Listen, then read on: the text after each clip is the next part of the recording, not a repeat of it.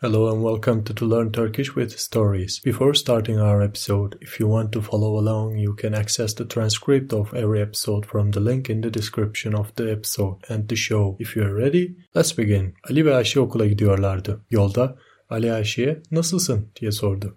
Ayşe, iyiyim sen nasılsın diye cevap verdi. Ali, ben de iyiyim, teşekkür ederim dedi. Yürüyüşlerine devam ederken bir köpek onlara havlamaya başladı. Ayşe korktu. Ama Ali köpeğe yavaşça yaklaştı. Köpek ona dokunmadı. Böylece Ali ve Ayşe güvenli bir şekilde okula ulaştılar. Okulda Ali matematik derslerinde başarılıydı ve her zaman Ayşe'ye matematik problemlerinde yardımcı olurdu. Dersleri bittikten sonra ikisi de mutlu bir şekilde eve döndüler. Ertesi gün Ali ve Ayşe yine okula gitmek üzere yola çıktılar.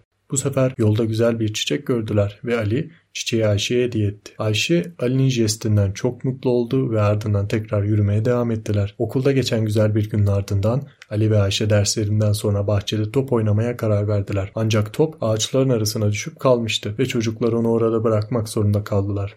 Ertesi gün Ali ve Ayşe topu kurtarmak için tekrar okula gittiler. Ağaçların arasına girerken bir kedi onları gözlemliyordu. Kedi Ali'nin pantolonuna tırmanıp onu çizdi. Ali şaşırdı ve Ayşe ile birlikte kediye güldüler. Topu kurtardıktan sonra Ali ve Ayşe eve döndüler. Ali'nin annesi çizilen pantolonunu görünce Ali'ye kızdı. Ancak Ali annesine kedinin ona tırmandığını söyledi ve olayı anlattı. Annesi gülümsedi ve Ali'ye pantolonunu tamir etmek için yardım etti. Ali ve Ayşe okulda geçen eğlenceli günlerinin tadını çıkarttılar ve birbirlerine yardım etmenin ne kadar önemli olduğunu öğrendiler. Sonraki günlerde birlikte oyun oynamak, ödevlerini yapmak ve birbirlerine destek olmak için sık sık buluşmaya başladılar. Thank you for listening. I hope you learned something today. Don't forget to follow for our stories. Görüşmek üzere.